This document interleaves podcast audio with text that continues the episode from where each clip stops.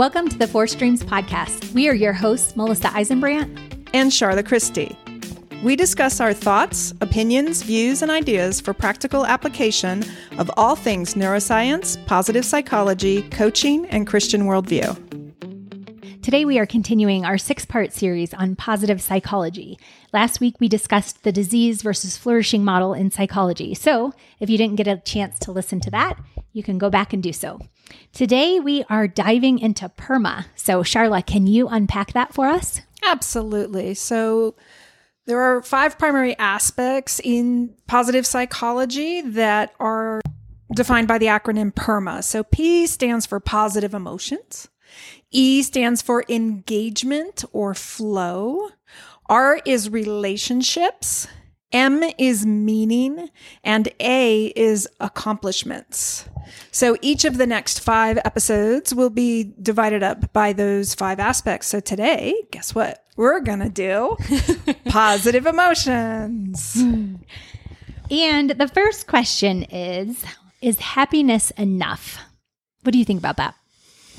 I think if we're talking about positive emotions, happiness is one, but it's not the only one. Mm-hmm. And I think oftentimes when people think of positive emotions, they think of an elated happiness.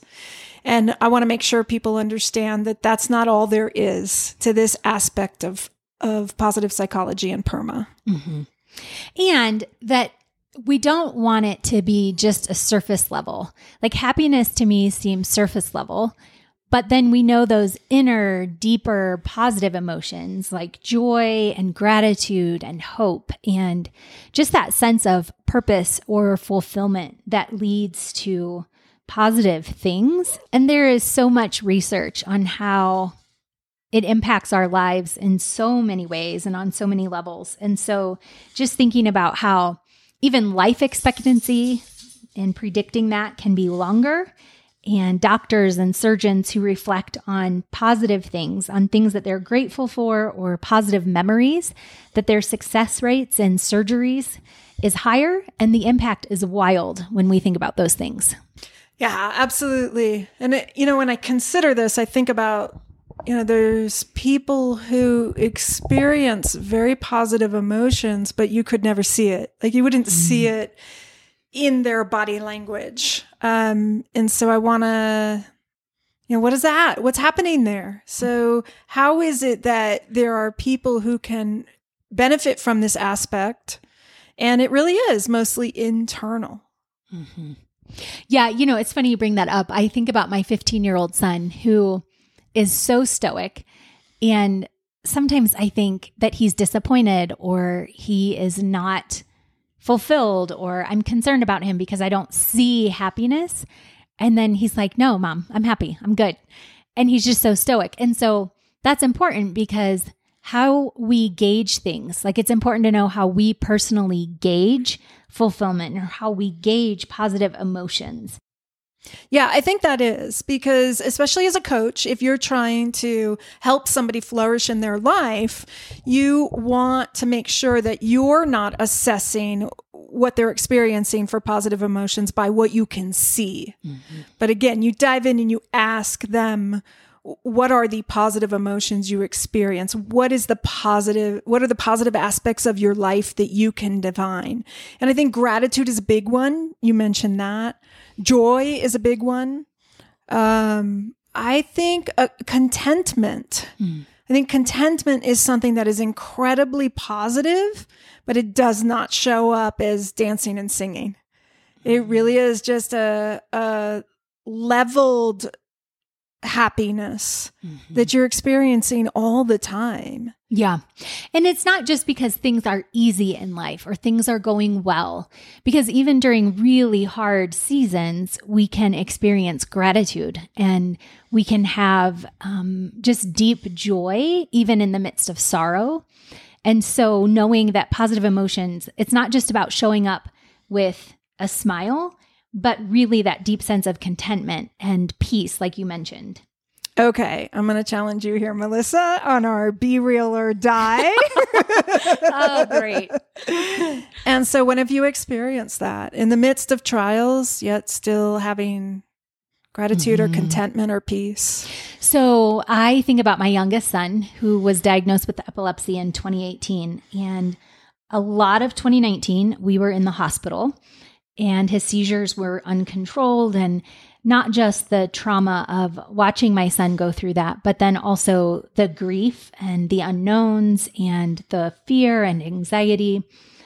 And in the midst of weeping over his hospital bed and wanting to intervene and do anything I could to eliminate the seizures, um, also having a deep sense of gratitude for the doctors and the caregivers and the nurses that we had during this time and thankful for others who could come around us and support us in that way. So, in the midst of the heartache, um, there's also that deep sense of gratitude and um, just a settledness that even in the midst of it being so hard, that we are not walking alone in it. Yeah, thank you for sharing that. Mm. I appreciate that. You took that challenge well. and what I heard you describe there is that it didn't look happy. It mm. didn't look, I mean, you described tears and mm. suffering. And yet internally, you were able to maintain a peace and a gratitude mm-hmm. throughout.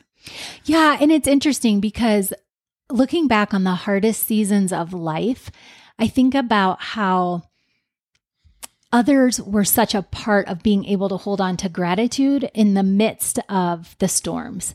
And so, how do others impact our positive emotions? And how do others journeying alongside us make the difference?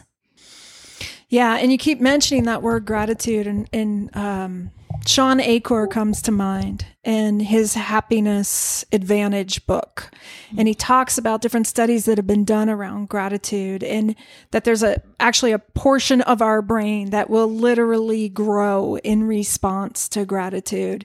And so in general, I'm going to dive into the neuroscience a little bit here. Um, our brains are geared to see the negative and the danger in the world. And so we mm. do tend to see more negative than positive, but that can be shifted in our brains. And we can literally see restructuring happening in our mm-hmm. brains as we work diligently on increasing gratitude in our life. Mm-hmm. And the crazy thing is, Shawn Achor, then also in that book, and he also has TED Talks out, but he describes how the ripple effect of positive psychology, positive emotions um, carry out in our lives. So, thinking about how again, like that performance in terms of work, how we're showing up in our relationships, inner peace, all of those things are so directly impacted by that. Yeah. So when we increase positive emotions, uh, what I hear you saying is there's a holistic effect and impact mm. on our life.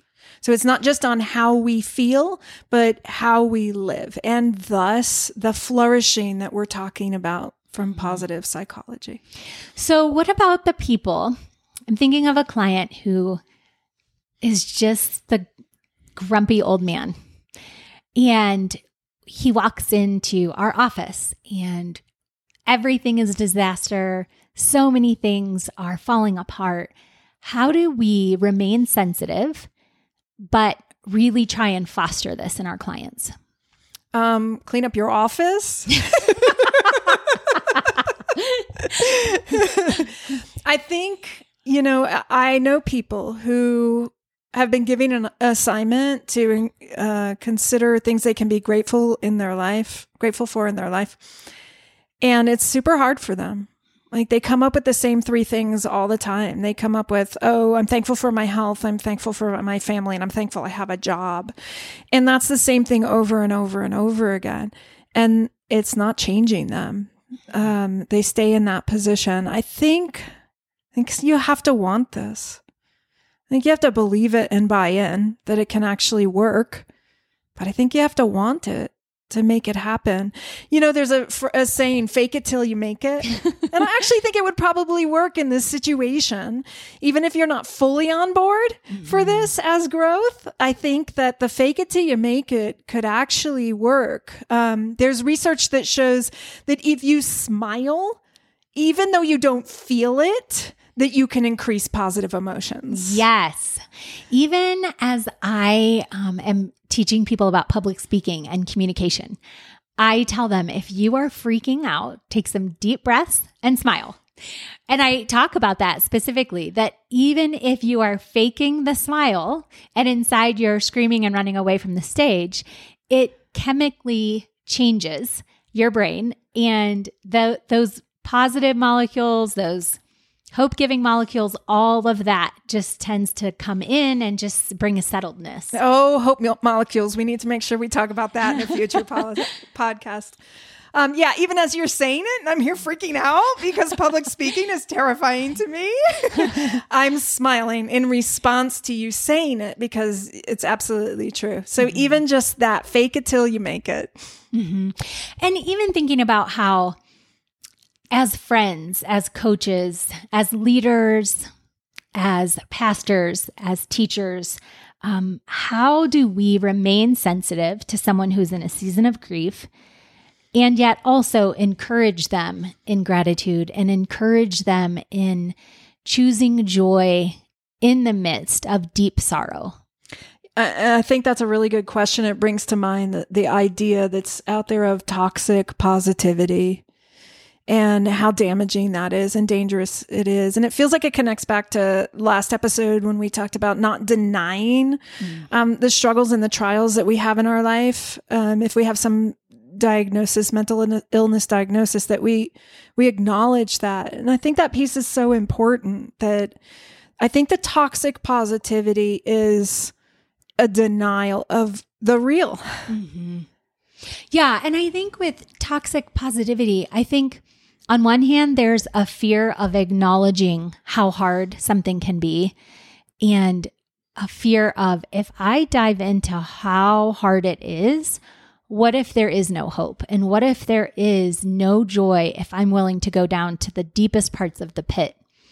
But then, as from the Christian worldview, we say, but there is more, and God's light reaches beyond the darkness. And then, how do we hold on to that in the midst of it? And I think that there's so much tension in general when we have both. We have both sorrow and joy, we have both grief and gratitude. And that is a hard place to be personally. And then it's hard to walk alongside others holding both. Yeah, I, th- I think that's the holding both is very, very hard to do. And, uh, you know, I imagine as our listeners heard you describe what you were going through with your son, it's hard to imagine finding peace in that situation. It's hard to imagine, like, you know, people will be like, oh, you're, you know, you're exceptional in some way because you were able to be grateful for his caregivers during that time. And I, how do you think you got there? Mm-hmm. It's funny because as soon as you say you were exceptional, I think no, but I had amazing people around me. I had exceptional friends. I had exceptional doctors. I mean, in the midst of the blackest room, a pinprick of light can be seen. And so I think about how sometimes in the darkest of storms, in the darkest pits, those glimpses of light, even if they're fleeting, stand out so much. And in the darkest storms, uh, for me personally, there are treasures that I've discovered or treasures that I've experienced that I wouldn't otherwise know.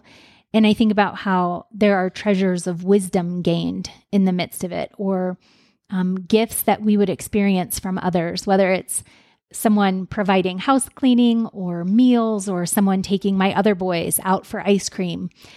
And just that in the midst of the darkest storms, there are these glimpses of light that we would otherwise never know.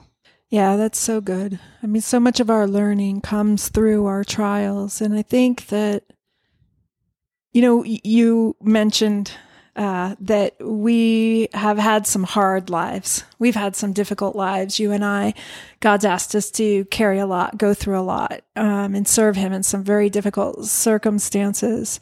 And I can remember early on in some of my trials that it all felt hopeless and mm. I couldn't find anything positive and I couldn't find peace and there was no gratitude. And and I think it's it grows and develops over time as you see something positive on the other side. And when that happens more and more and more, um, it doesn't change. I am not going to deny that the life I've been asked to live has been incredibly difficult. Mm-hmm. I'm not going to minimize at all the trials um, and all that I have been through. And yet, the fact that God brought something positive or good through it, then each time now that I'm in a trial, I am able to have a hope that I will see that on the other side as mm-hmm. well.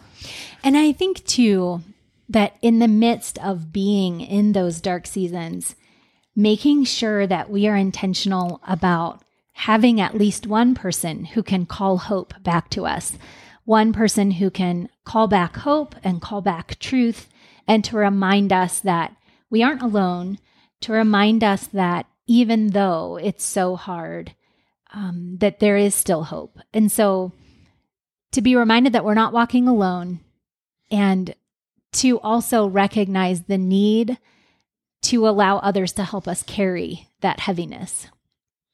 Yeah, you brought a very powerful memory to my mind. Um, I was married to a police officer. He was a police officer for 17 years. We were married for 22 years. And at one point in time, uh, his life was threatened. Um, by somebody very, very powerful. And the SWAT team from his police department knocked on our door and they started making like blueprints of our house to be able to know, you know, every, every door, every hallway, everything in our house so they would be able to protect us. And that's how real they took this threat. And this was real. this was real. And I remember I called up my girlfriend, Joanna, and I was like, Joanna, I need truth. I cannot grab it. I cannot find it. And she was quickly able to remind me of God's sovereignty and bring peace to me. The circumstance didn't change. Mm-hmm. And she was quickly able to talk about who God is and God loves us and he's in control no matter what. Mm-hmm. And you're right, having those people in your life and being just strong enough to ask for their help. Yeah. And I think too, with that, what I hear so much is that those positive emotions, whether it's gratitude or joy or having others who are able to encourage us in appropriate ways, that there's a stabilizing factor about it, that it helps in the midst of feeling like our foundation is shifting, that when we hold on to those positive emotions or we choose gratitude, we also invite into our lives stability. Yeah, so I kind of want to tie this all up into why are we even talking about this? So we have these five aspects of PERMA and positive psychology and and we're talking about this because what we want is to see flourishing in all of your lives. We want you to believe that it can happen. And actually there's five things that you can do in order to increase flourishing in your life. And one of them is to work on positive emotions in your life.